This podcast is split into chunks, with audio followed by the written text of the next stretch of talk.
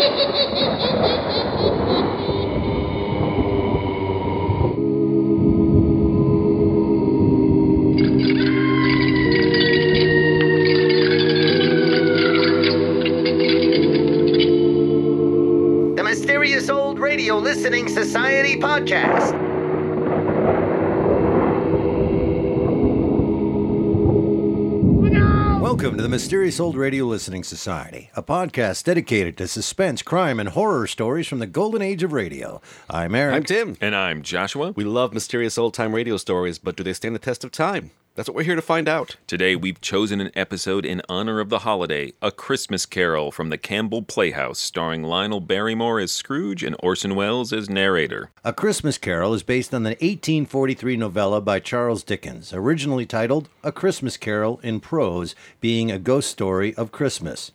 The story's emphasis on generosity, family, and the power of redemption helped to shape the way Victorians celebrated Christmas and still influences our holiday traditions today. Although A Christmas Carol has been adapted countless times in almost every media, many credit Lionel Barrymore's annual radio performances for popularizing Dickens' story with American audiences. Today, Barrymore is best remembered for his portrayal of another evil miser, Mr. Potter, in the film It's a Wonderful Life. But for radio listeners of the mid 20th century, his name was synonymous with Ebenezer Scrooge. Barrymore played the role on radio from 1934 to 1953, missing only two performances one in 1936 when his wife passed away, and one in 1938 due to illness.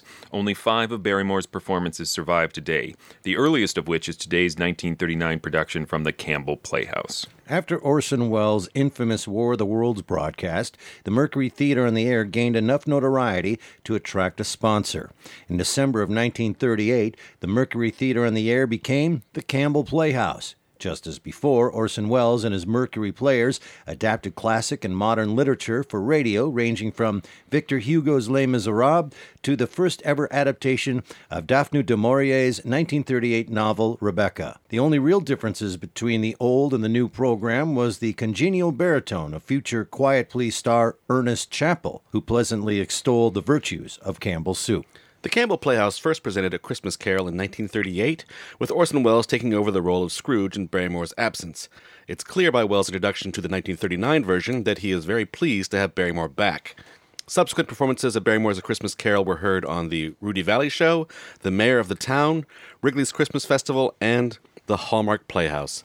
Lionel Barrymore died November 15th, 1954, a little over a month before what would have been his 19th performance of the Dickens classic. And now, make yourself a festive drink, turn on your holiday lights, and let's listen to A Christmas Carol from the Campbell Playhouse, originally broadcast Christmas Eve, 1939. It's late at night, and a chill has set in. You're alone, and the only light you see is coming from an antique radio. Listen to the sounds coming from the speaker, listen to the music, and listen to the voices.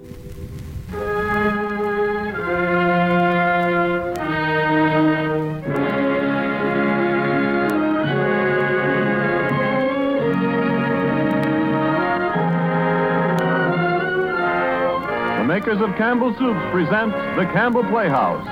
Orson Welles, producer.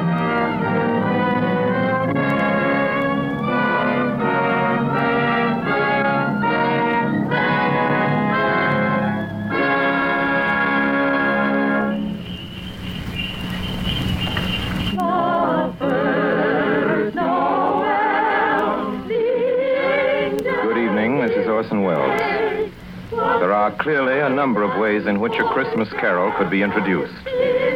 Myself, I am most struck by the happy fortune that enables us on this Christmas Eve to present Mr. Lionel Barrymore, the best loved actor of our time, in the world's best loved Christmas story, A Christmas Carol.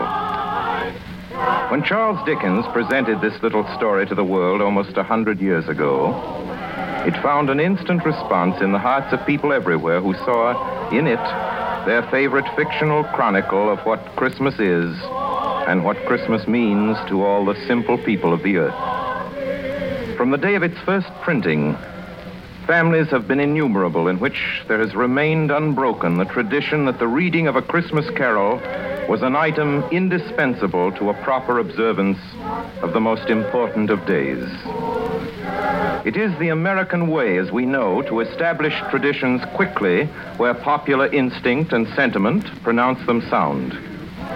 And so it is that today, actually only the fifth anniversary of Mr. Lionel Barrymore's first playing of the part of Ebenezer Scrooge for the Campbell Playhouse, there is, I think, in all America nothing more eagerly awaited, more firmly rooted in the hearts of the radio family that numbers millions than this yearly performance of A Christmas Carol.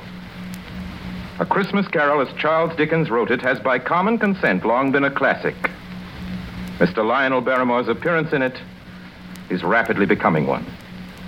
And now, just before A Christmas Carol, Ernest Chappell has a special Christmas greeting from the makers of Campbell Soups. Mr. Chappell? Thank you, Orson Welles. As the old year draws toward its close, we of Campbell's feel a bond of warmth and gratitude toward each of you, our friends. For you see, in homes everywhere throughout the land, Campbell's soups have been welcomed. Day by day and week by week, you have placed confidence in us and in the foods we make. And there isn't anything we appreciate more deeply than the fact that so many of you have elected to let Campbell's make your soups for you. And so when Christmas comes, we look about to find some way to show our appreciation, some Christmas present by which to say thank you. The gift we chose five Christmases ago and have chosen each year since has become a part of Christmas to many and many a family. It has become a Christmas custom, as Mr. Welles said, to gather round the radio to hear and to enjoy a Christmas carol. And since it is Christmas Eve, we hope too that the younger members of the family are permitted to stay up and listen before dreams and visit of Santa. We get a great deal of pleasure planning and preparing this Christmas gift, and now it's ready. Off come the wrappings, off come the tags that say, please do not open till Christmas. Out comes the card. To you from Campbell's. And here is the gift itself.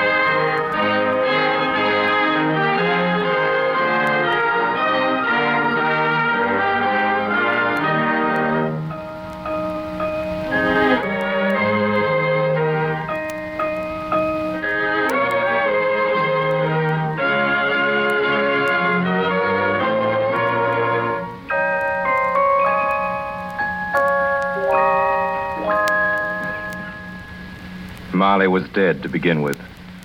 There's no doubt whatever about that. The register of his burial was signed by the clergyman, the clerk, the undertaker, and the chief mourner. Scrooge signed it. And Scrooge's name was good upon change for anything he chose to put his hand to.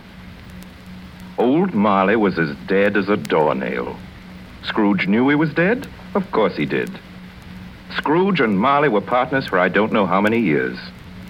Ah, but he was a tight fisted hand at the grindstone, with Scrooge. A squeezing, wrenching, grasping, scraping, clutching, covetous old sinner. And once upon a time, of all the good days in the year, on Christmas Eve, old Scrooge sat busy in his counting house, a grim, cheerless place if ever there was one. The door of Scrooge's counting house was open that he might keep his eye upon his clerk, Bob Cratchit, who in a cold and dismal little cell beyond worked at his ledgers. 19, 20, 21, 22. Merry gentlemen, let nothing you despair. 23, 26, 29. 9 carry 2. Christmas Day. 11, 13, 17, 7. Bob Cratchit, Uh, yes, Mr. Scrooge. stop that infernal caterwauling. Yes, sir. 9, 15, 17, 29. Carry 1. Infernal impudence. Singing their idiotic Christmas carols at my very door. Go on! Get away from my door! Go somewhere else and bellow your blasted carols or I'll give you in charge. Sorry, Governor. It's an old custom at Christmas time, you know. Yes, and I don't want any of your old customs. Take your fellow fools and go away. Christmas. Blah. Right, sir. Merry Christmas anyway, sir. Now you get that letter from Higgins and Blackthorn, Cratchit, and then I want you to finish posting this ledger. And after that, you can pop over to Fothergill's and tell Ephraim Fothergill you've come after the 17 shillings and sixpence he's owed me since Michaelmas. And tell him I shall have a constable over there if he doesn't pay up at once. Mr. Fothergill's wife has been ill, sir. Oh, what do I care about his wife? I want my 17 and 6. I uh, just thought it being Christmas, sir. Christmas, Christmas. You mention that word to me once more, Bob Cratchit, and I'll... Merry Christmas, Uncle. A Merry Christmas, Bob. Merry Christmas, Mr. Fred. God save you, Uncle. Ah, humbug. Christmas a humbug, Uncle? Now, I'm sure you don't mean that. I mean just that. Exactly that. Merry Christmas. What right have you to be merry? What reason have you? You're poor enough. Well, what right have you to be dismal about Christmas, Uncle? You're rich enough. Yeah. Now, Uncle, don't be cross. Well, what else can I be when I live in such a world of fools? What's Christmas to you but a time for paying bills without money? Merry Christmas. A time for finding yourself a year older and not an hour richer. If I could work my will, every idiot who goes about with Merry Christmas on his lips would be boiled with his own pudding and buried with a stake of holly through his heart. He should. Uncle? Now, nephew, keep Christmas in your own way and let me keep it in mine. Keep it, but you don't keep it, Uncle. Well, let me leave it alone then. What do you want? A Christmas gift, I've no doubt. I came to wish you a Merry Christmas, Uncle. A Merry Christmas. Much good may Christmas do you. Much good it ever has done you. There are many things from which I derived good, by which I have not profited materially, I dare say, Uncle. Christmas among the rest. But I have always thought of Christmas time as a good time, a kind, forgiving, charitable, pleasant time. And therefore, Uncle, though it has never put a scrap of gold or silver in my pocket, I believe it has done me good and will do me good. And I say, God bless it. God bless Christmas. Hurrah! Let me hear another sound out of you there, Bob Cratchit, and you'll keep your Christmas by losing your situation. As to you, nephew, I wonder you don't go into Parliament. You talk enough nonsense. Oh, don't be angry, Uncle. I want nothing from you. I ask nothing of you. Why can't we be friends? Good afternoon. I'm sorry you feel that way. Well, I've tried. A Merry Christmas to you, Uncle. Good afternoon. And a Happy New Year, too. Ah, humbug. And a Merry Christmas to you, Bob, and the missus, and to Tiny Tim. Thank you, Mr. Fred. Same to you, sir. Good day, sir. Good day, Bob. Nonsense. Twaddle. Flummery.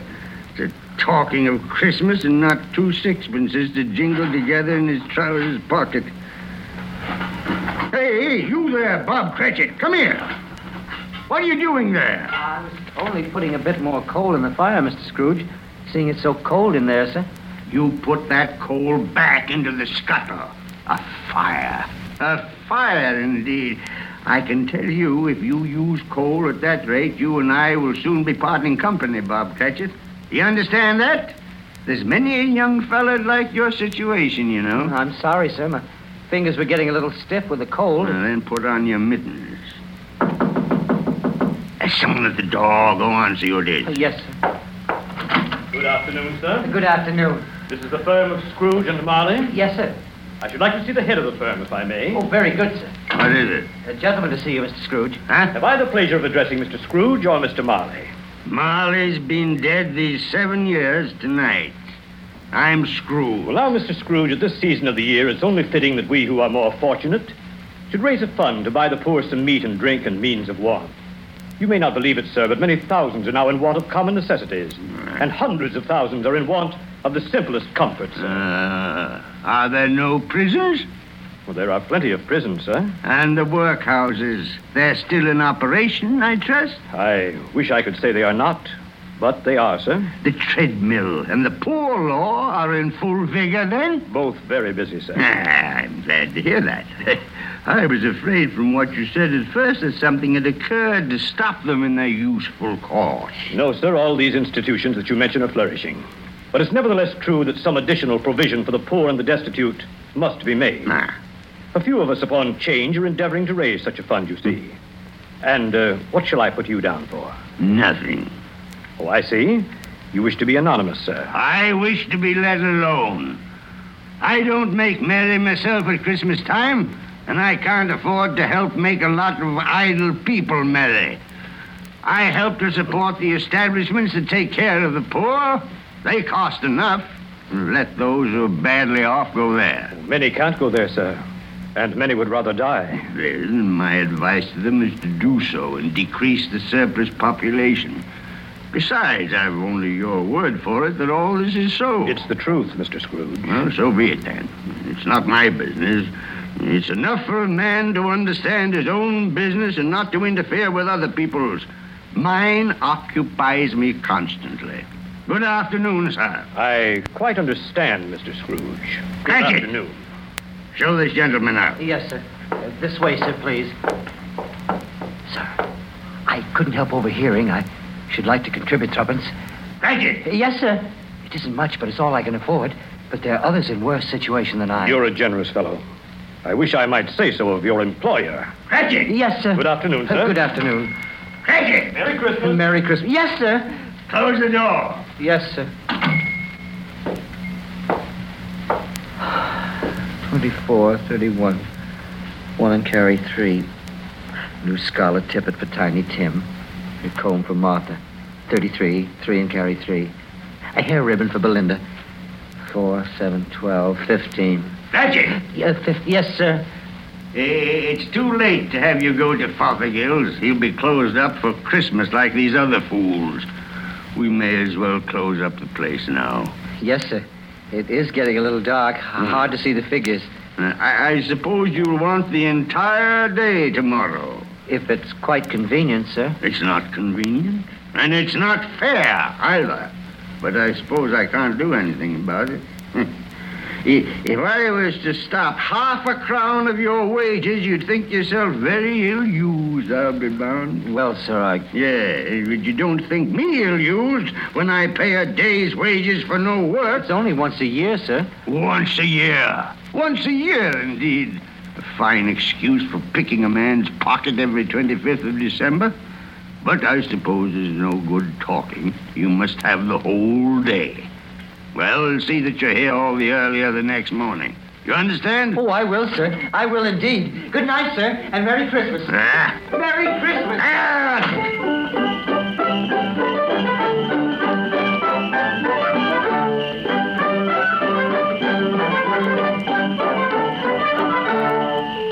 Office was closed in a twinkling, and Bob Cratchit, with the long ends of his white comforter dangling below his waist, for he boasted no greatcoat, went down a slide on Cornhill 20 times in honor of its being Christmas Eve, and then ran home to Camden Town as hard as he could pelt to play with his family at Blind Man's Buff. Scrooge, on the other hand, took his melancholy dinner in his usual melancholy tavern. And having read all the newspapers and spent the rest of the evening with his banker's book, went to his dismal house. Darkness is cheap, and Scrooge liked it. The yard was so dark that even Scrooge, who knew its every stone, had to grope with his hands through the fog and the frost to find the door. Scrooge walked through his rooms to see that all was right. Sitting room, bedroom, lumber room, all as they should be. Nobody under the table, nobody under the sofa, nobody under the bed, nobody in the closet. Close the door. He locked himself in. He double locked himself in. And took off his cravat, put on his dressing gown and slippers and his nightcap, and sat down before the fire to take his gruel.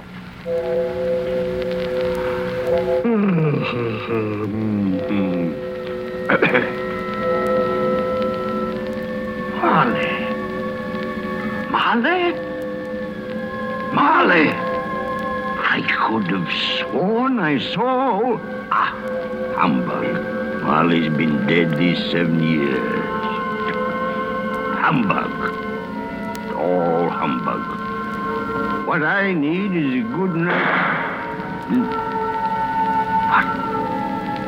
What's that? Someone's in the plane, sir. But the door's locked and double locked. Something's it's, it's coming. Some something is it? It's coming closer. Outside my door. Ah, stuff. I won't believe it. It's humbug still. Ebenezer Scrooge. Ebenezer Scrooge. Marley. Oh no. What do you want with me? I want much of you, Ebenezer. Who are you? Ask me who I was. Oh, you're very particular for a ghost. All right then. Who were you? In life, I was your partner, Jacob Marley. Jacob Marley. But you're dead. You died seven years ago. Seven years ago this very night. What's wrong, Ebenezer? Don't you believe in me? I do not. You doubt your senses, Ebenezer? Yes, yes. Because a little thing affects them.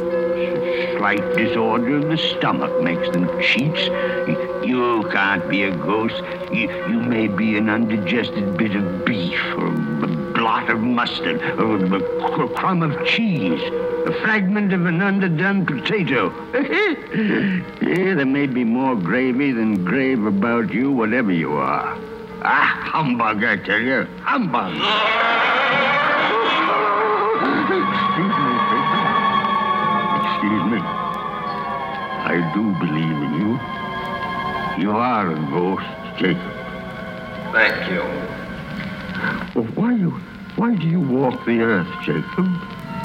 Why do you come to me?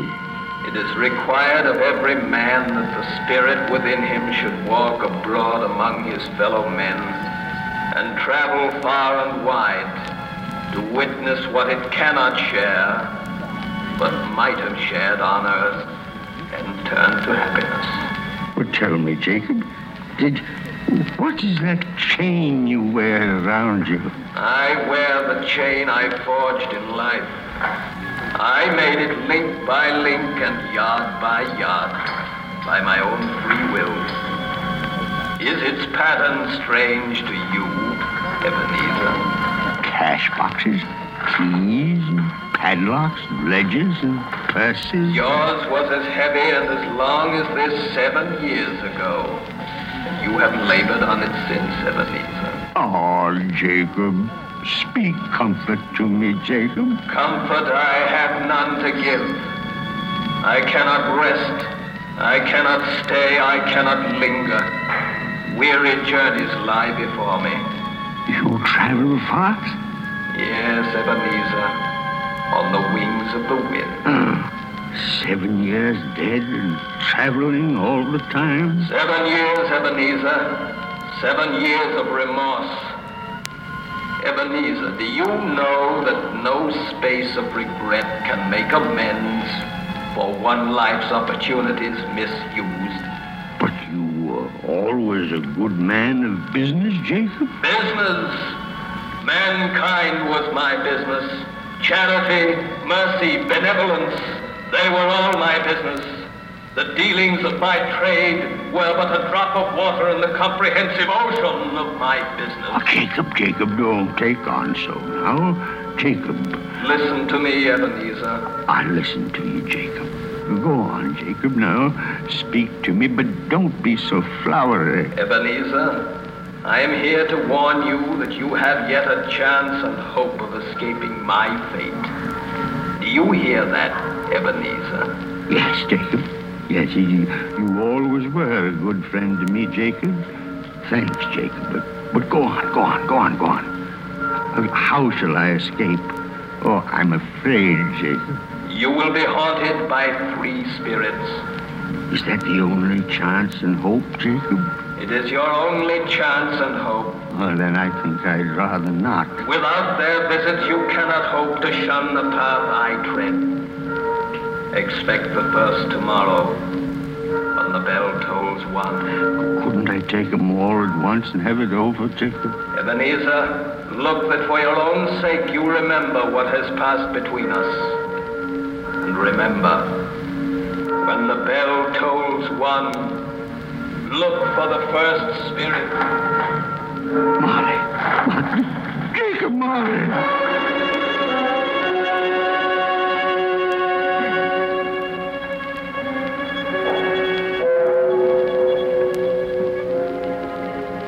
Scrooge awoke. He was lying on his bed fully dressed. Suddenly, the curtains of his bed were drawn aside, and Scrooge found himself face to face with the unearthly visitor who drew them as close to it as I am now to you. And I am standing in the spirit at your elbow. It was a strange figure, like a child. Yet not so like a child as like an old man. Its hair, which hung about its neck and down its back, was white as if with age. And yet the face had not a wrinkle in it, and the tenderest bloom was on the skin. The arms were long and muscular, the hands the same, as if its hold were of uncommon strength. Ebenezer Scrooge. Who's that? Ebenezer Scrooge, I have come for you. Oh, you. Uh, uh, are you the spirit, sir, whose coming was foretold me? I am that spirit. Who- what are you? I am the ghost of Christmas past. Long past? No, your past. But what do you want of me? Oh, what brings you here to haunt me? Your welfare, Ebenezer Scrooge. Rise and walk with me. Oh, no, no, no, no, no, not, not out of the window. I can't do that. I'll fall down. I'm not a spirit. I'm mortal, and I'll fall. Bear but a touch of my hand upon your heart, and you shall be upheld in more than this. Come, follow me.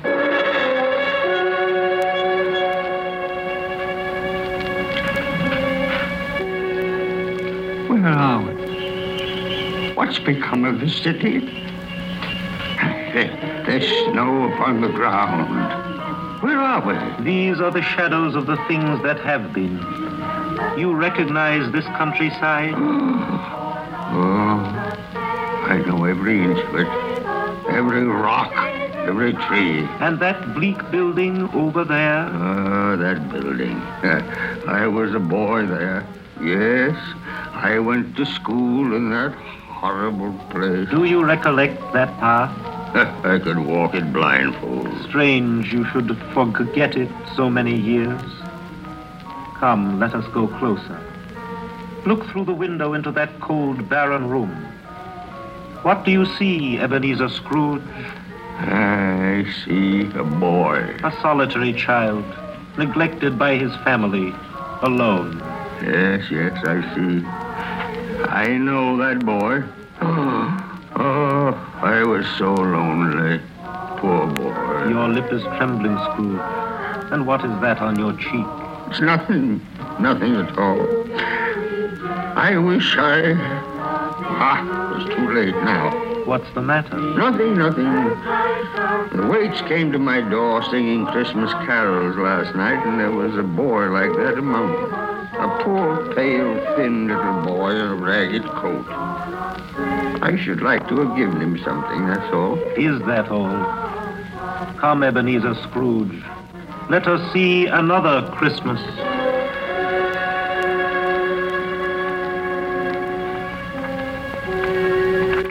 This place, Ebenezer Scrooge? You know it? Know it? Why, this is the counting house where I was apprentice. Listen. It's my old master, bless his heart. Old Fezziwig. My master, alive again. And hosted one of his Christmas parties. Listen to him. Thread the needle and back to your places.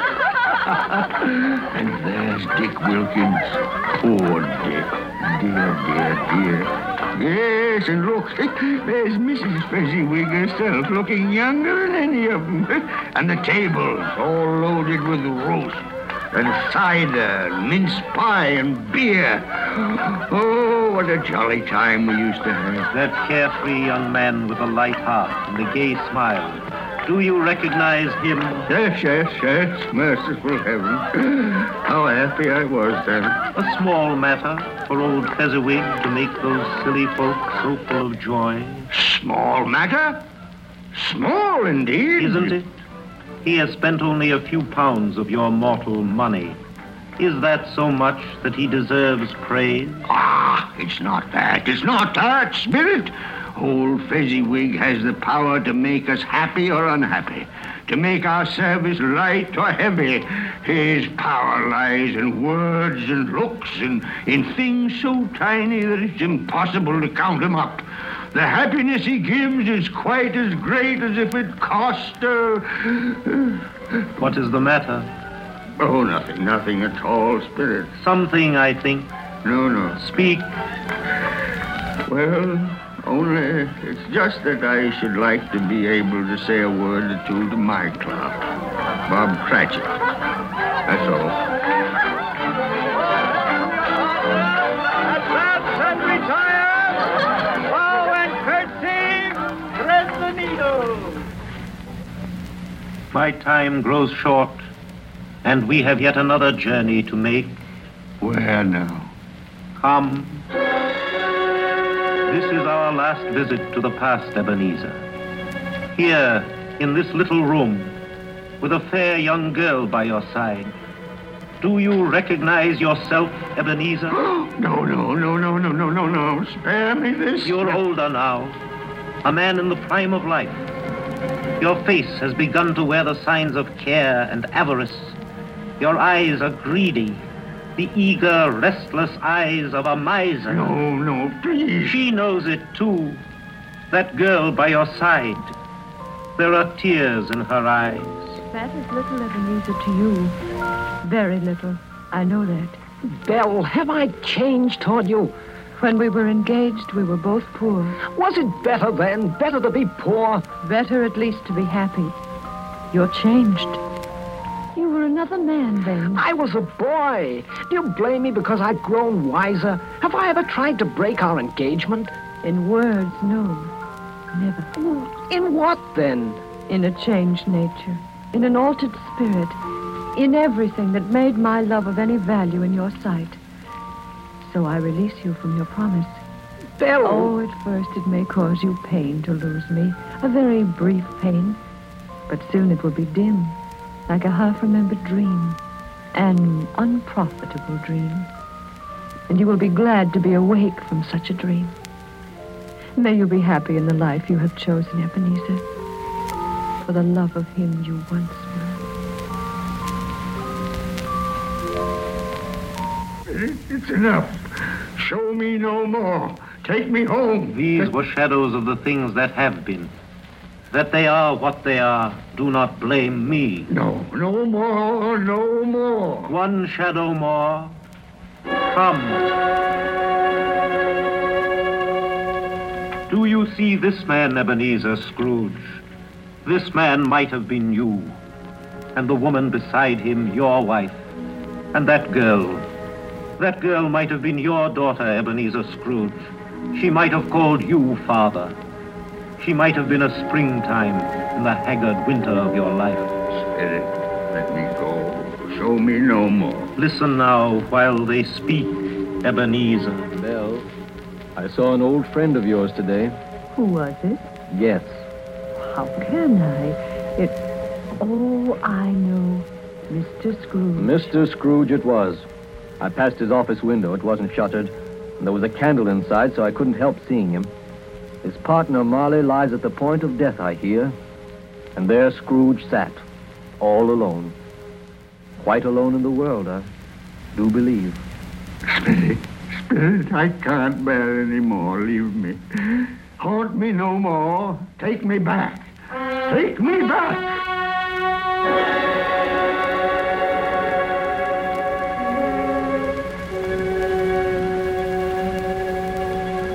Good King Looked out on the feast of Stephen, when the snow lay round about, deep and crisp and even. You are listening to the Campbell Playhouse, bringing you tonight the fifth annual presentation of Charles Dickens' A Christmas Carol, produced by Orson Welles and starring Lionel Barrymore as Scrooge. This is the Columbia Broadcasting System. This is the WBBM Air Theater, Wrigley Building, Chicago. When we bear them thither, sage and monarch forth they went, Forth they went together through the rude wind's wild lament and the bitter weather.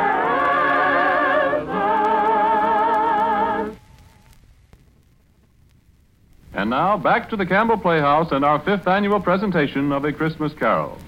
A Christmas present from the makers of Campbell's Soups.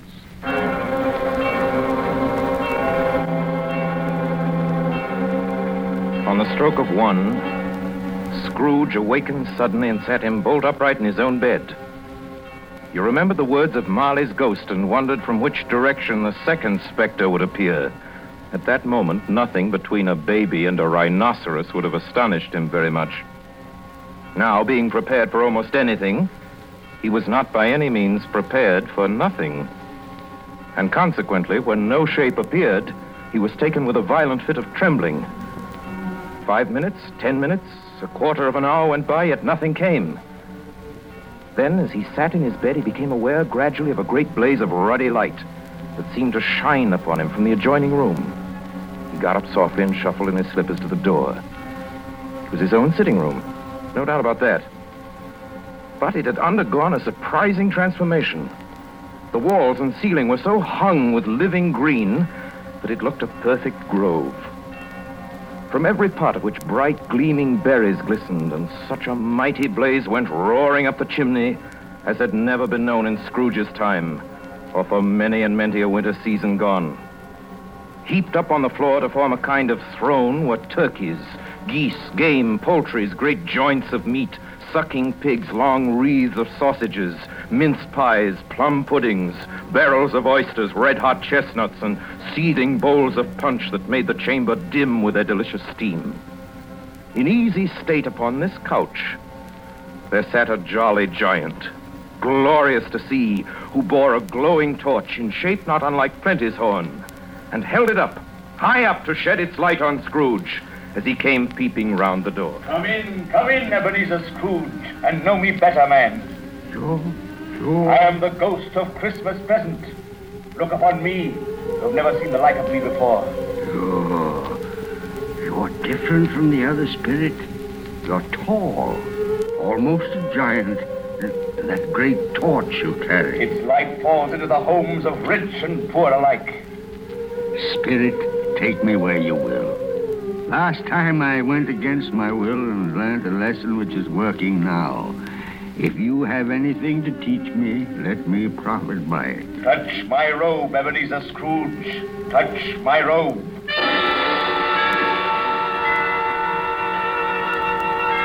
You brought me, Spirit? An humble dwelling in an humble street. it's miserable enough. Yet there is happiness there. Who, who are these people? Who's that woman and the children? These are the family of your clerk, Bob Cratchit. See his ah. wife, dressed in a twice-turned gown, but brave in ribbons, laying the table for their Christmas dinner.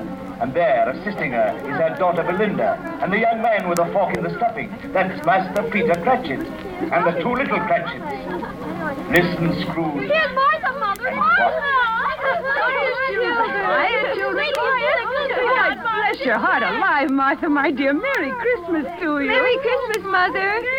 Merry Christmas. How late you are, my dear. Oh, we'd a deal of work to finish up last night, and we had to clear away this morning. Well, never mind so long as you're here now. Sit you down before the fire and have a warm. Lord bless you. Where's Father? He's been to church with Tiny Tim. They'll be along directly. How is Tiny Tim, Mother? Any better at all? Sometimes I think he is. And sometimes I think, oh, dear God, if anything should happen to Tiny Tim. Mother, you mustn't even think of such a thing. Here they are. Tiny Tim. Merry Christmas, everybody. Oh, Martha, welcome, my dear. Merry Christmas, Father. And Tim. Come here, Merry Tim. Christmas, Martha. Oh, Tim, you darling. Let me take you. Oh, Father, I'm so glad to be home. And we're so glad to have you, Martha. And how did little Tim behave in church, Bob? Oh, as good as gold and better. Oh, I like church, Mother. Oh, they sang the nicest songs. I hope people saw me there. Saw you there. And why, Tim? Well, don't you see? Because I'm lame. And if they saw my crutch, it might be pleasant for them to remember on Christmas who it was made lame beggars walk and blind men see. Oh, bless you, my son. Are we ready to eat, Mother? Oh, come on, let's eat. Yes, children, we're all ready. Come, come, take your places now. Oh, and I'll wait your turn. There's plenty of stuffing and dressing and plum pudding for all of you. Martha, you take care of Tiny Tim and see that he eats plenty. He must get strong and well. Now, now sit down, sit down, everyone. And now, my dears, shall we say grace? Spirit, Our Father who art in tell me if Tiny Tim will live. I see a vacant seat in the poor chimney corner, and a crutch without an owner carefully preserved. Oh, no, no, no, no, kind spirit. Say he'll be spared. Say he'll live. If these shadows remain unaltered by the future Ebenezer, the child will die. And now, my dears, with such a dinner, a toast. A Merry Christmas to us all, and God bless us. God bless us, everyone. And now to Mr. Scrooge. I'll give you a toast to Mr. Scrooge, the founder of the feast. The founder of the feast, indeed, who pays you all of 15 shillings a week. I wish I had him here. I'd give him a piece of my mind to feast on, and I hope he'd have a good appetite for Oh, it. my dear, the children, Christmas Day. Yes, It should be Christmas Day, I'm sure, on which one drinks the health of such an odious, stingy, unfeeling man as Mr. Scrooge. You know he is, Bob. Nobody knows it better than you, poor fellow. My dear Christmas Day. I'll drink his health for your sake and the day's, not for his. Long life to him. A Merry Christmas and a Happy New Year. He'll be very merry and very happy, I have no doubt. And I say, God bless him too, Mother, and everyone. God bless you, dear.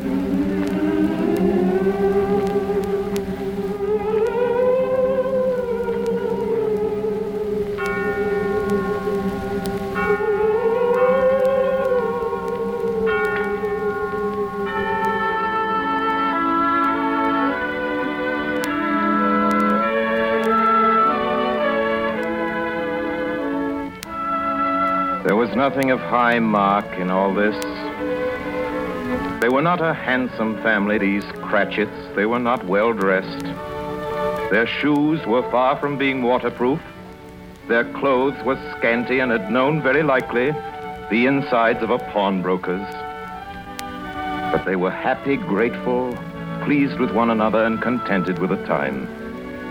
And when at last they faded, Scrooge had his eye upon them, and especially on Tiny Tim until the last. Many calls Scrooge made that night with a ghost of Christmas present. Down among the miners they went who labor in the bowels of the earth, and out to sea among the sailors at their watch, dark, ghostly figures in their several stations. Much they saw, and far they went, and many places they visited always with a happy end. The spirits stood beside sick beds and they were cheerful. On foreign lands and they were close at home. By poverty and it was rich. In almshouse, hospital, and jail, where vain man in his little brief authority had not made fast the door and barred the spirit out, the spirit left his blessing. It was a long night, if it was only a night. And it was strange, too, that while Scrooge remained unaltered in his outward form, the ghost grew older. Clearly older. My life upon this globe is very brief, Ebenezer. It ends tonight. Tonight? Tonight at midnight. Hark. The hour has come. Oh, no, no, not yet. Not yet.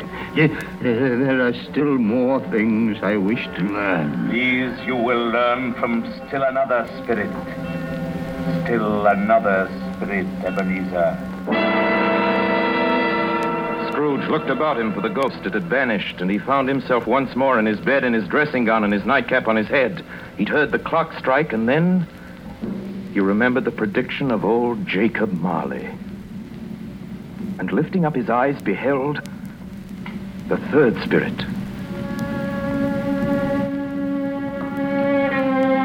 A solemn phantom, shrouded in black, draped and hooded, coming towards him slowly and silently like a mist along the ground. Ah, I know you. You, you are the ghost of Christmas yet to come.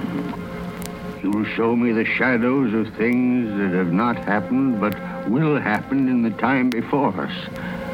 Answer me, spirit. Ghost of the future, I fear you more than any specter I've seen. Yet I know your purpose is to do me good, and as I hope to live to be another man from what I was, lead on. Lead on. Night's waning fast. Time's precious.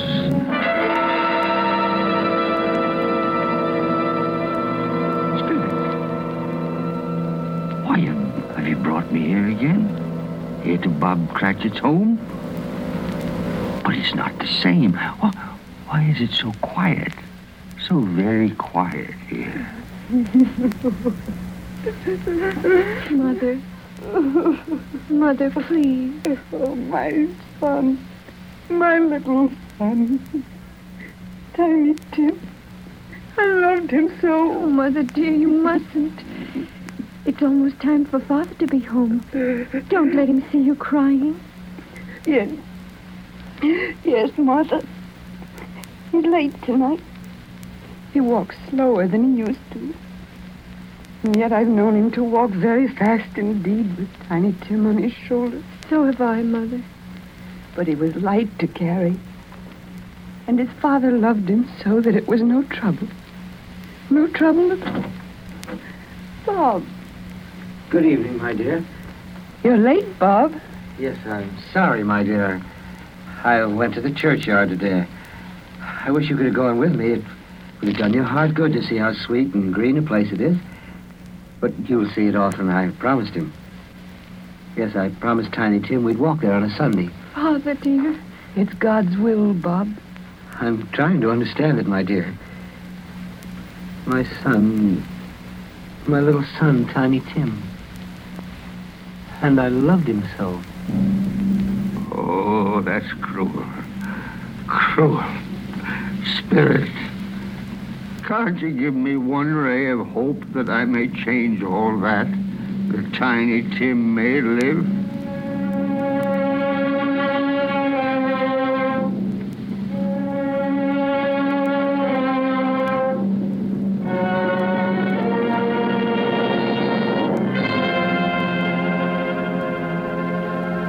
Where are you taking me now? Here, on a common street, Spirit?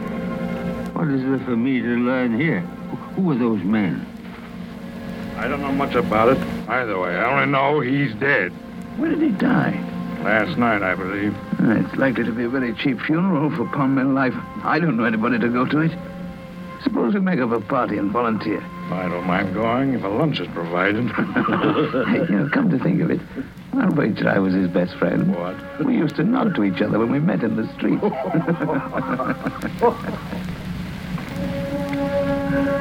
Spirit, tell me, who is this man that died? Is there no one to mourn the poor creature? No one to follow him to the grave? Perhaps they'll give him a green grave at least, like poor Tiny Tim. Perhaps. Spirit, where are we now? Merciful heaven, a churchyard, overrun by grass and weeds, choked with too much burying, desolate, lonely, crumbling gravestones. Spirit, before I draw nearer to that gravestone, answer me one question. Are, are these shadows of things that will be, or, or are they shadows of things that may be only? Huh? Will, will you not speak to me, Spirit? What is that grave to which you point? ah. Uh-huh. There's writing on that stone. The name on the gravestone is Ebenezer Scrooge. Ebenezer Scrooge? Oh, no, no, no, no, no, no, hear me. I'm not the man I was. Why show me this if I'm past all hope? Tell me that I can change these dreadful shadows you've shown me by an altered life. I'll honor Christmas in my heart, and I, I'll try to keep it all the year. I'll live in the past, the present, and the future, and I'll not shut out the lessons that they teach. Tell me, Spirit. Oh, go on, tell me. Tell me that I can sponge away the writing on that stone, Spirit. I beg you, Spirit. I beg you.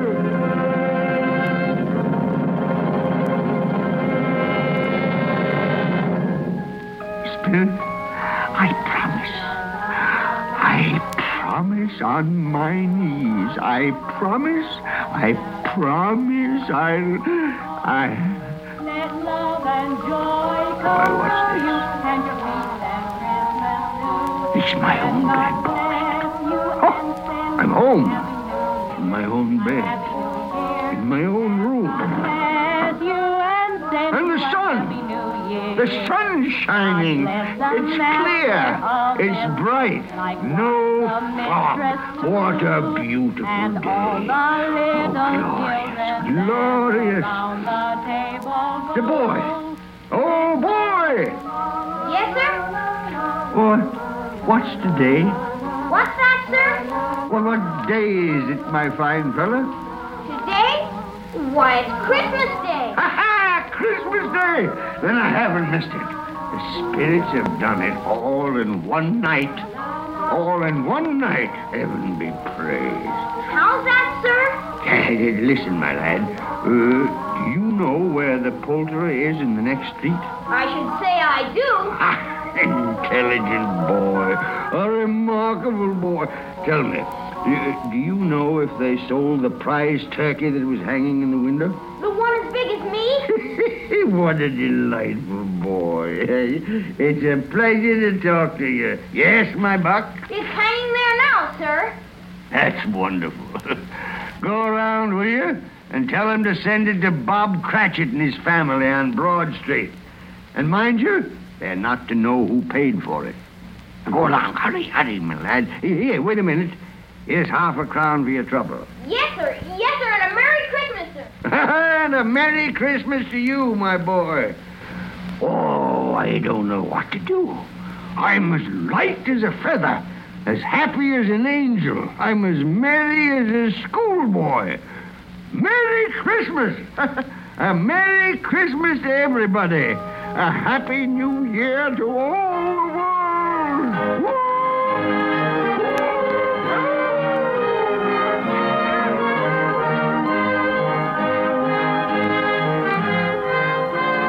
My dear sir, how do you do? I, I beg your pardon? For you, sir, aren't you the gentleman who came to my office in regard to that charity? Why, yes, sir. A Merry Christmas to you. Uh, y- yes, sir. Allow me to ask your pardon, sir. And will you have the goodness to accept? I prefer to whisper this. But, but, Lord bless me. My dear Mr. Scrooge, are you serious? If you please, now not a farthing less. A great many back payments are included in it, I assure you. Will you do me that favor? Oh, my dear sir, I don't know what to say to such munificence. No, don't say anything, please. Come and see me. Will you, will you come and see me? I will, I will indeed. Ah, thank you. I'm much obliged to you. I thank you 50 times. Bless you. Merry Christmas.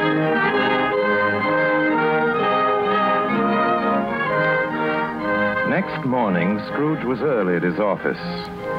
He went early for a reason. If he could only be there first and catch Bob Cratchit coming late. That was the thing he'd set his heart upon.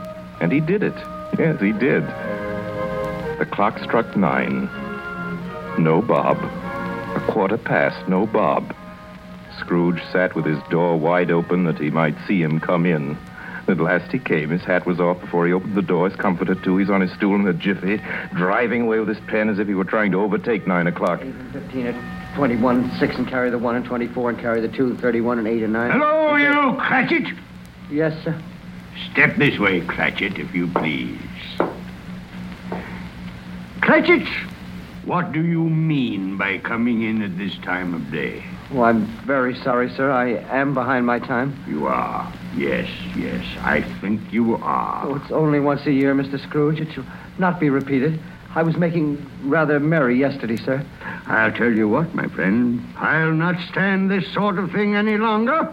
And therefore, Bob Cratchit, I'm about to raise your salary. Mr. Scrooge, are you quite yourself, sir? No. No, thank heaven, I'm not quite myself. Merry Christmas, Bob. Merry Christmas, my good fellow. A merrier Christmas than I've given you in many a year. I shall raise your salary, and we'll see what we can do for Tiny Tim and the rest of your family. Huh? Hey, we- we- we'll discuss it this very afternoon over a Christmas bowl of smoking bishop.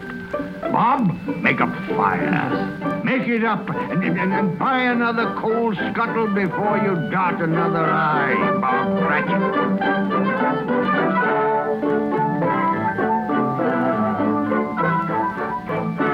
Scrooge was better than his word. He did it all, and infinitely more. To Tiny Tim, who did not die, he was a second father. He became as good a friend, as good a master, and as good a man as the good old city knew or any other good old city, town, or borough in the good old world. Some people laughed to see the alteration in him, but he let them laugh, and little heeded them. His own heart laughed. That was quite enough for him. He had no further intercourse with spirits, but lived upon the total abstinence principle ever afterwards, and it was always said of him that he knew how to keep Christmas well if any man alive possessed the knowledge. May that be truly said of us, of all of us. And so, as Tiny Tim observed, God bless us, everyone. You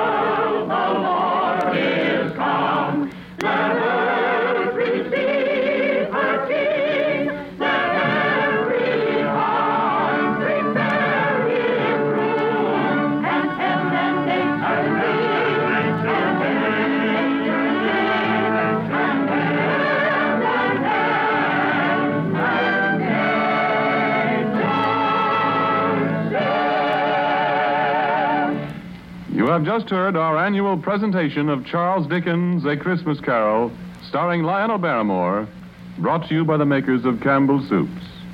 And now here is Orson Welles. Ladies and gentlemen, at this point in the program, it's my custom, as you know, to present you with a few words of introduction, our guest of the evening. With your consent, I shall dispense with this tonight. To introduce tonight's guest to the Campbell Playhouse audience or to any American audience is an extravagant and superfluous procedure. For if ever an actor has won for himself a lasting place in the hearts of his fellow countrymen through years of unsparing and inspiring service, that actor is Lionel Barrymore. Mr. Lionel Barrymore. Oh, thank you, Orson Welles. Good evening, ladies and gentlemen. Well, this is the fourth year I've had the pleasure of appearing in the Christmas Carol here on the Campbell Playhouse, and I assure you all it's a pleasure that never tires. As long as I can remember, this has been one of my favorite stories. When we were children, it was read to us regularly at this time of year, as it is to many millions of children right now. and like many of them, I'm sure, the three of us, Ethel, Jack, and I, with the aid of a sheet and some old ironware, made a play of it. As I remember, we had three Scrooges in that production. Uh, who played Tiny Tim? I think we had three Tiny Tims, too.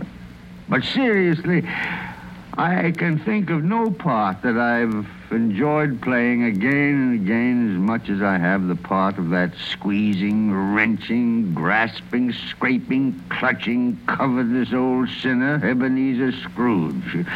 And I can think of no happier or more suitable choice for the makers of Campbell Soups to offer the people of America as their Christmas present each year than Charles Dickens' well beloved story, A Christmas Carol. Good night, Orson. Good night, everybody.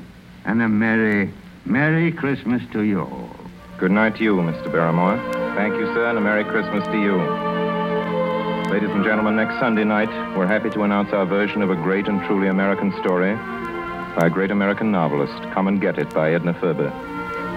Against a background of the mighty forests of Miss Ferber's own Wisconsin, it tells a stirring tale of the men and women who live and die in the woods in order that lumber may come down the rivers every spring into the cities of the modern world. Like so many of Miss Ferber's epic romances of American life, it was made from a best-selling novel into a highly successful motion picture. Now we bring it to you on the air. The story of a man and his son and the girl they both loved, Lotta. Lotta, played for us by one of the loveliest and most accomplished of Hollywood's younger dramatic actresses, Miss Frances Dee. And so until next week, until Come and Get It, my sponsors, the makers of Campbell Soups, and all of us in the Campbell Playhouse remain as always obediently yours. But just one moment, please. Benny, excuse me. Ladies and gentlemen, it's the night before Christmas. And all through the Campbell Playhouse, not a creature is stirring that doesn't join Lionel Barrymore in wishing you a Merry, Merry Christmas. This goes for all of us, from my sponsor, myself, or for all of us, from Don McBain, who runs the machinery in the control room, to Miss Helgren, who types the Campbell Playhouse scripts. A Merry Christmas. From Benny Herrmann and his band of Merry Melodians. Merry Christmas. From Max Terr's, uh, canary-throated chorister. Merry Christmas. And from Harry Essman and Cliff Thorson and his crew of sound effect technicians. A Merry Christmas and from Orson Welles and his considerable aggregation of dramatic talent, who include, among others, Mr. Everett Sloane, Mr. Frank Readick, Mr. Erskine Sanford, Mr. George Coulouris, Mr. Ray Collins, Miss Georgia Backus, Miss Bea Benaderet, and many, many others, a Merry Christmas. How about it, everybody? A Merry Christmas! That's right. And now, as Tiny Tim says, God bless us, everyone.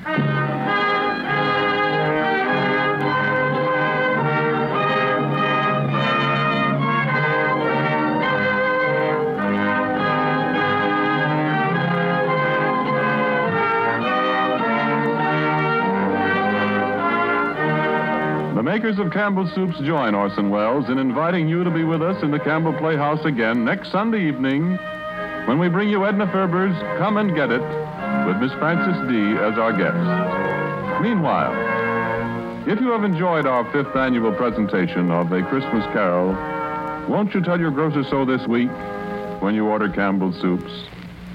This is Ernest Chappell saying thank you and a very Merry Christmas to you all.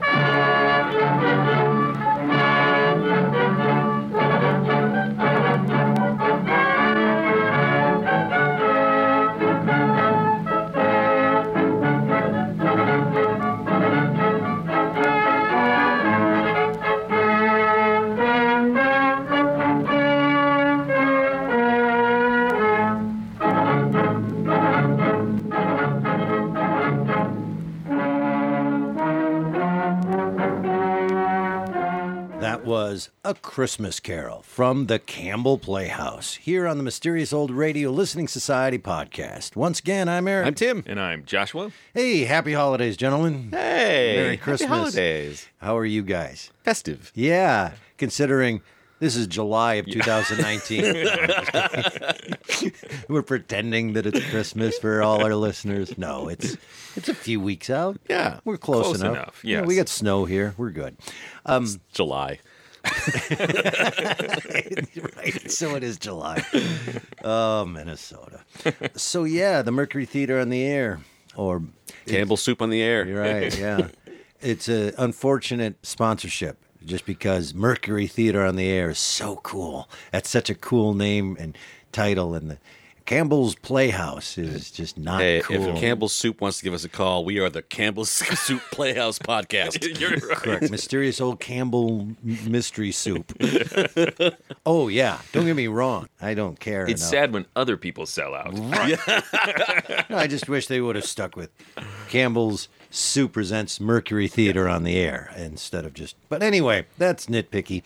Um, so here we go again. I've started 912 of our podcasts with this sentence. It's weird and it's difficult when you're comparing something this classic. Yeah, sitting down to think, well, let's give some critical thought to Christmas Carol seems ridiculous. Yeah, and they didn't do anything unique to make us really have to analyze their take on a Christmas Carol. To our ears, yeah. I would say that's part of its charm, though, knowing it's Orson Welles and that he is an ambitious fella, particularly in this era of his career. Correct. And he seems to recognize that this is a damn near perfect story. And Yeah. he doesn't try to reinvent it at all. He just presents it in a very straightforward manner. He has a real reverence for the source material. You can tell as he's performing the narrator how much he loves Charles Dickens and the language. I mean, when he does the line of a, a squeezing, wrenching, grasping, he picks up each word Yep. and cuddles it before he goes to the next one. I mean, he clearly Mm-hmm. loves this. And uh, when you combine that kind of confident but conservative approach with talent like he Yep. has, But I was wondering Barrymore, how much this production, not necessarily this year's production, but the Lionel Barrymore production that it was doing, was the first mass media production that Americans heard. So how much of what we think of like that's boilerplate Dickens Christmas Carol Mm-hmm. is this? I I would say a lot of it. I mean, as we said in the beginning, this is really what introduced us to this story as an American culture. And I haven't read the original in a couple years, but this seems pretty true to it. It's just condensed. Yeah, Yeah. just a few cuts, I think. Right. It's true to the original, but nonetheless, the Lionel Barrymore 19 years of doing this really became the basis for everything from Mickey's Scrooge adventure, whatever it's called, to all of it.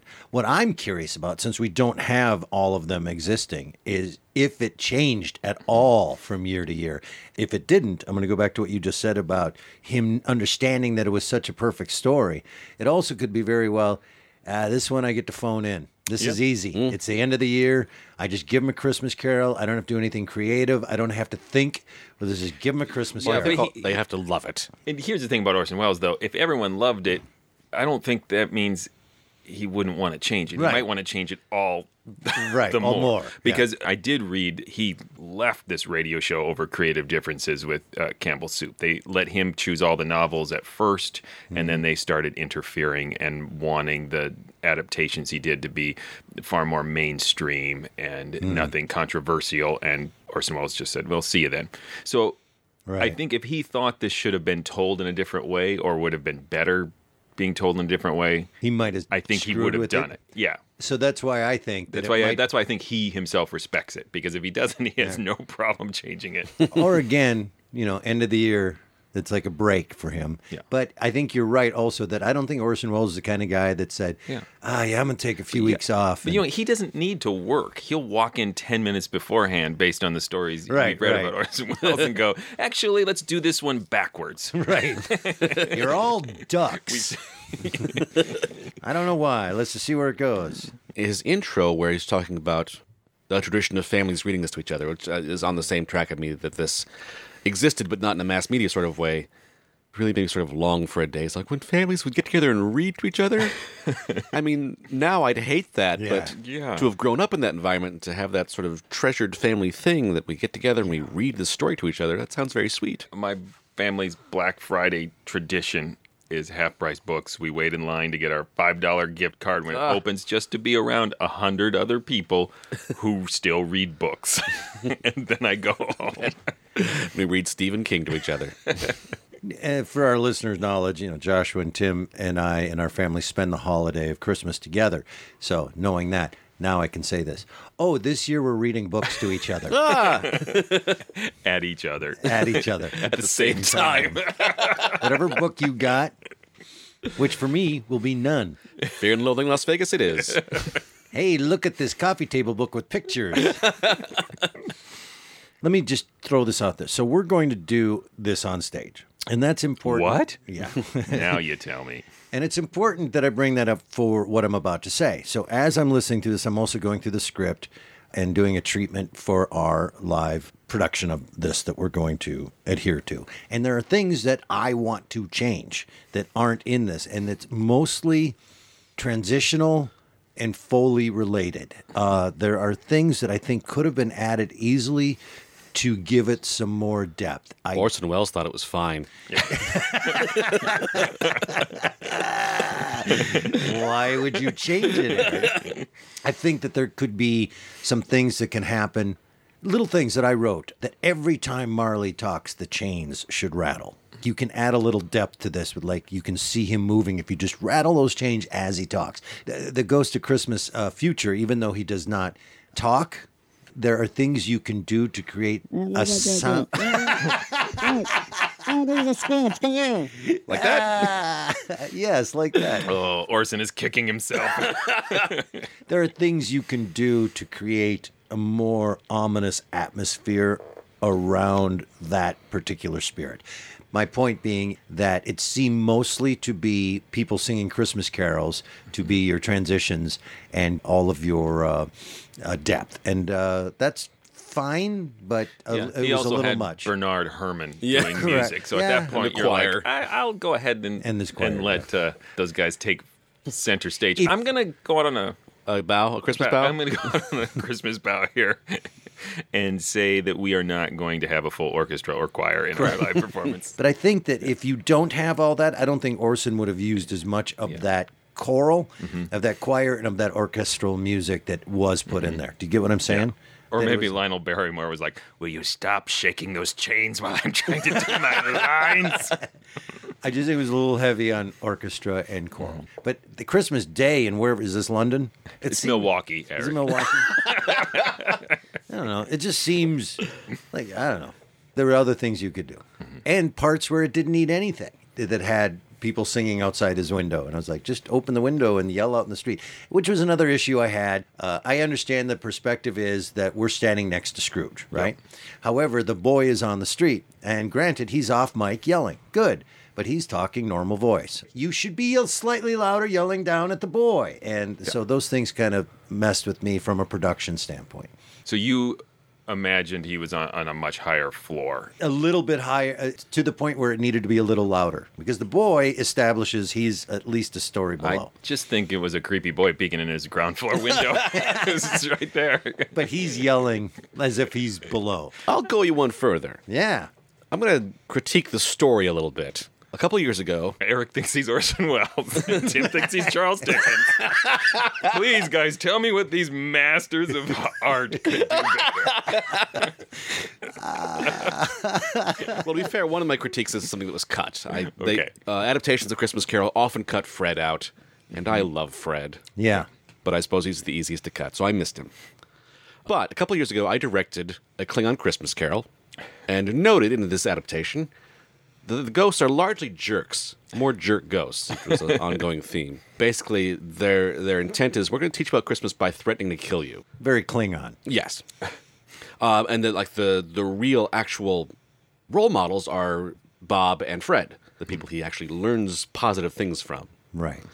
I don't think the story really addresses how bad the ghosts are. Is my complaint.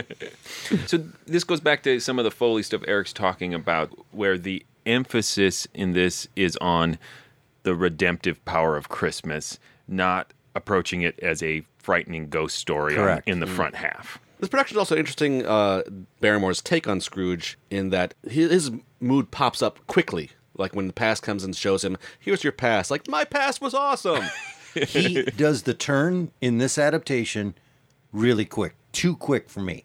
He turns in the middle of the first ghost. Says, ah, "You're right. I want to see Cratchit. I want to change everything. Oh, I got two more ghosts to go." But it, it's in the story, I, I believe, that he like, "Are you crying?" Like, "Yeah, I'm crying." Shut up! You're crying. I think That's a direct quote. I think I think we've all come to believe, though, through other adaptations, that there's a stubbornness to the entire journey until he sees his grave. My problem when it's the grave, then it is merely a threat of death. Yeah. Be kind or die. And that isn't Wait, a, a isn't real... that re- what religion is?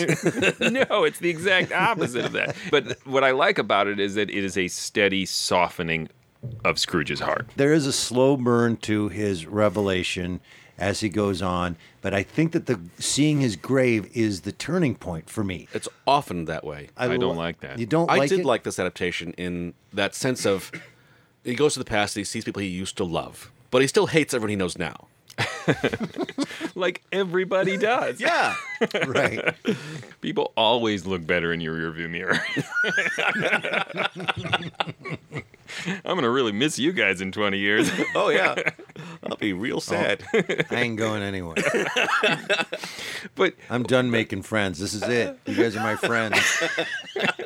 and I'm done. You've settled. I am so settled. It's too much work. Okay. Uh, Got to tell them about yourself. And Confession time, though. I really like Scrooge and identify with him a lot. Well, A, But then he he's- changes. Like, Yeah. why?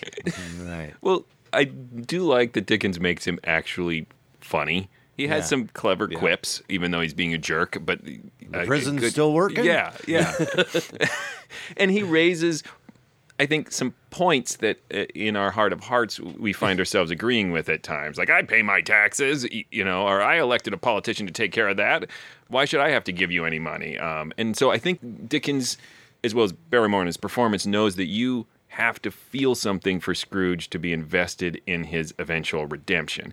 If he's 100% a monster, you'd be like, right. I don't want to see him redeem. I want to see him die slowly and painfully. And I It- think a lot of adaptations run into that problem that they just make him very unlikable. Yeah. And then a real sharp turn of like, I love everyone, which is weird. Yeah, and here I think you see a potentially appealing character from the beginning, at least in Barrymore's performance, and I think in the original story. Well, you like him because he never wants to stop working. and that's why you identify with him. I like him because he hates carolers. Because, I mean, there I agree with him. I mean, yeah, I'm going to stand with my door open when it's 20 degrees out while you bellow deck the halls at me. See, this is where you and I differ. If I would do carolers just once, we never have had them. I've done it. Oh. I've gone caroling, but I've never had anybody show up my door and carol. Yeah. And I think that would be lovely. I would You wouldn't answer the door. You said you don't answer the door for people you don't know. That's a good point. but if I saw people singing, and it would be my luck. I'd be like, "Sweet carolers," and I finally open my door, and they'd stab me, take all my stuff. I know what you're getting for Christmas. a carol stabbing. Things Bob Newhart might say. All right. Merry Christmas, everyone. I do always wonder what happens the next day because Scrooge's transformation has this ecstatic quality, like a religious conversion or It like is. the first day of a vegan diet. You know, that kind of thing where you're like, I can do this. He's broke because he and gave then all his money it's away. like, you know, a Boxing Day backslide. Right.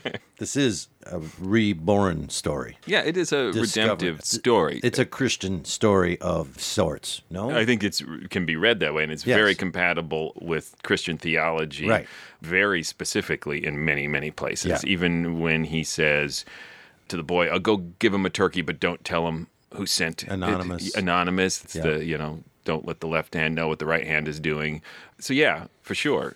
I just It told is a that- joke in my head that I can't say on the podcast. yeah, a little bit of. yeah. He wants to get to work early the next day so he can torture Bob for just half a second. right? Oh, yeah, that's that's always a weird thing, and they all do it. I'm still angry, and I hate you. gotcha. Are you crying? right? The gun I brought to work today, I just about did it today. Uh, I do admire that this adaptation keeps the moment of bitterness from Mrs. Cratchit in it because it balances out the grace being offered by the rest of the family that they're not stupid. Everything Mrs. Cratchit said is true about how they're treated by Our child is Scrooge. dying. So Right. that, that kind of forgiveness does come at price. Yep. And they decide to do it anyway. And even she's still like, I'll do it because it's Christmas. but I'm leaving you tomorrow. No, it's not. It's implied.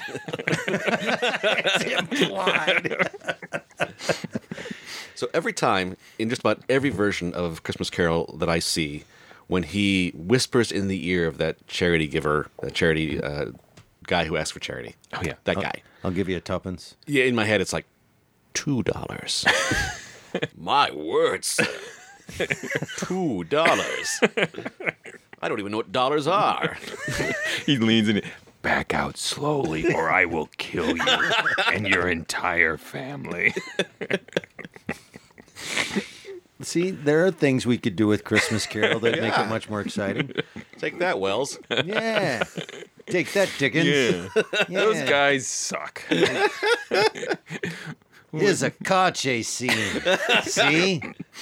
Uh, I wonder why poor Jacob Marley did not have a selfish friend who would come back from the grave and warn him before he had to spend eternity in chains. Yeah, Kinda- right? yeah. I never thought of that. Does he get released if he's freezed? Is it like the. Nope. Oh. Like the devil said, "Hey, you get this guy to come around. You don't have to live here anymore. Let's pretend that happened." Yeah, and then he's like, "Just kidding," because I'm the devil. Are you crying? All right, let's vote. Joshua. Not worth revisiting. You learn nothing from this. There's- You learn no lessons. Boy, bring this turkey to that radio program. I don't work all year to waste my time listening to a Christmas carol. bah, humbug.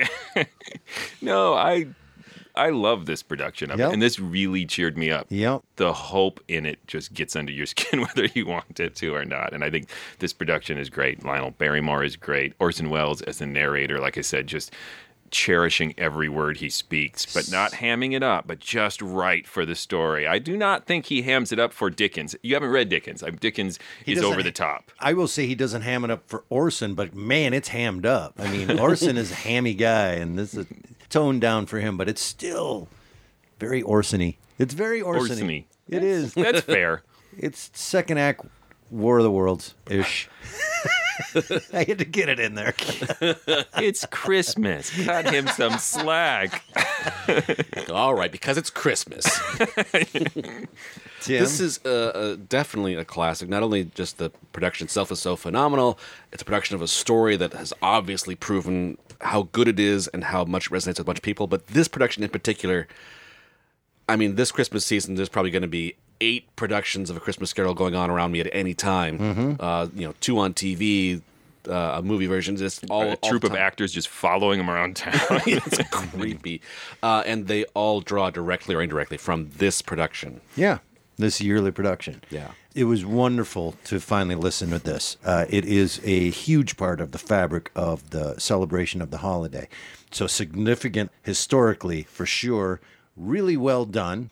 If you're going to traditionally do a Christmas carol in some way, shape, or form, this would be my recommendation. I thought it was beautiful. And as you said at the top in the writing of the intro, uh, you can feel Welles' love of Barrymore. They like each other a lot. And Chappell, they're, Yeah. they're all really glad to be there. Yeah, and I will say this before we sign off: Ernest Chappell is just appealing, hawking Campbell's soup. yeah, does a great job. Anything else before we throw it over to Tim? Well, before the orchestra starts playing, let's just stop and introduce every single person who's involved in this production. It's Yeah. just us, but right. That seemed strangely canned, impromptu moment. yes. Tim, tell them more stuff. Please go visit ghoulishdelights.com, home of this podcast.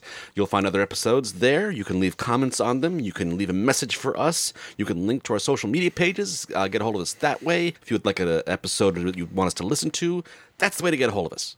Uh, and because it's Christmas and you, you're probably all broke, I'm not going to tell you to go to patreon.com slash the MORLS, but to make a New Year's resolution to do it next year and support this podcast. Uh, You can also go to iTunes and write a review because that is free and we like that too. Uh, you can also go to Facebook and join our discussion group. Uh, it's the end of the year, so we are voting on our best and worst of old time radio featured on this podcast this year. So go join the group and uh, make your voice heard. Oh, and also, if you've forgotten to get a gift for someone, go to our website, ghoulishdelights.com, and click on Threadless and Yeah. go get them some Mysterious Old Radio we Listening Society all sorts stuff. of ways to take your money. If you would like to see us perform live, we also do live theatrical versions, uh, recreations of old time radio shows as a theater company. We also do original work. If you'd like to see us live on stage doing that, go to the Mysterious Old Radio Listening Society.com and you can see our schedule of events. What's coming up next? Uh, next, in honor of New Year's, we are going to listen to an episode of Quiet Please called Rain on New Year's Eve. Until then, Merry Christmas, Cratchit, what do you mean by coming in at this time of day? Well, I'm very sorry, sir. I am behind my time. You are. Yes, yes. I think you are. Oh, it's only once a year, Mr. Scrooge. It shall not be repeated. I was making rather merry yesterday, sir. I'll tell you what, my friend. I'll not stand this sort of thing any longer. And therefore, Bob Cratchit, I'm about to raise your salary. Are you crying?